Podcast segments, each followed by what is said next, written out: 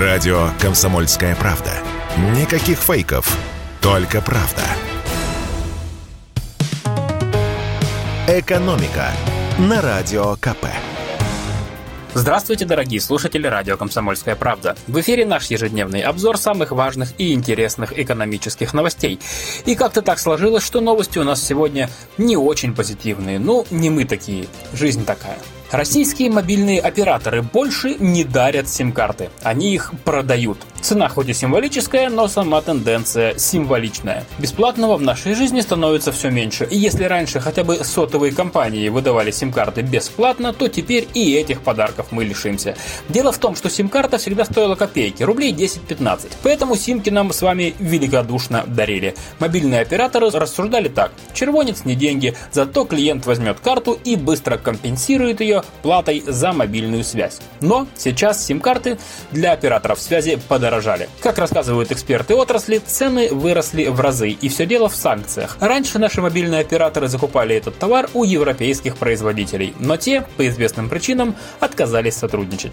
Азиатские аналоги и раньше были дороже, а теперь производители подняли цены еще выше. В итоге симка теперь обходится примерно в 50 рублей. Такие серьезные траты мобильные операторы брать на себя не готовы. С 21 июня Мегафон, Билайн и Йота начали брать с клиентов деньги за новые сим-карты по 50 рублей. По информации из разных СМИ, этим летом дарить симки перестанут и МТС с Теле2. А что у нас с сим-картозамещением, спросите вы? Как говорят в сотовых компаниях, производить симки внутри страны нет никакого смысла. Рынок в России небольшой и он уже не растет. У большинства россиян уже телефоны есть. Ломаются сим-карты редко. Многие заводят одну карту и сразу лет на 10. Так что производство симок было бы попросту убыточным. Куда больше на наш бюджет влияют тарифы сотовых операторов. Вот они минувшей весной уже начали расти, и речь явно не про 50 рублей.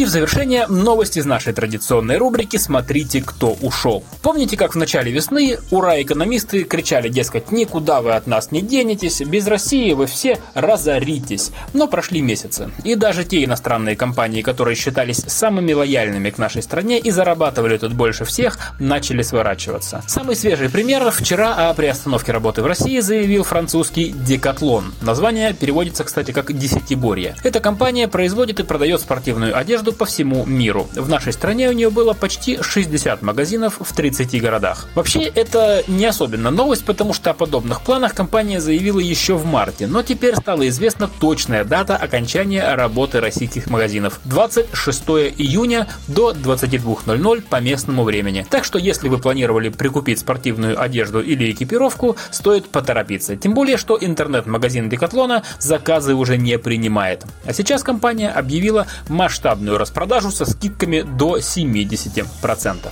Теперь немного оптимизма. В своем официальном сообщении компания подчеркивает, что это не окончательный уход, а именно приостановка, временная мера. Из-за внешних условий у нас нет возможности обеспечивать поставки товаров. Такая причина указана на сайте компании. Впрочем, мы уже научены горьким опытом, все они поначалу так говорят. Да и скидки по 70% просто так не дают. Кстати, несколько магазинов Декатлона останутся работать работать до 10 июля, но только на возврат товара. Это как раз две недели после официального закрытия. В течение этого времени можно обменять даже не бракованный товар. Речь идет о магазинах в Москве и Подмосковье, Петербурге и области, Краснодаре, Казани и некоторых других крупных городах. В российском Декатлоне работают две с половиной тысячи сотрудников. Что с ними будет, в компании не сообщают.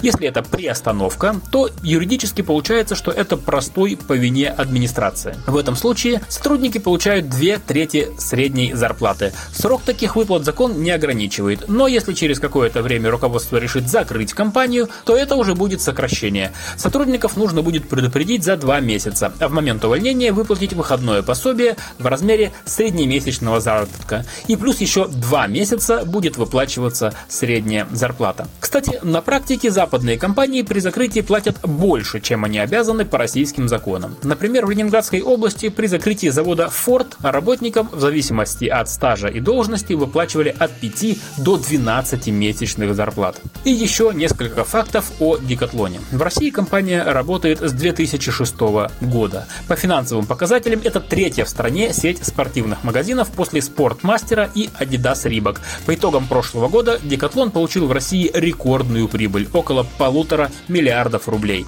Раньше было в три раза меньше. «Экономика» на Радио КП.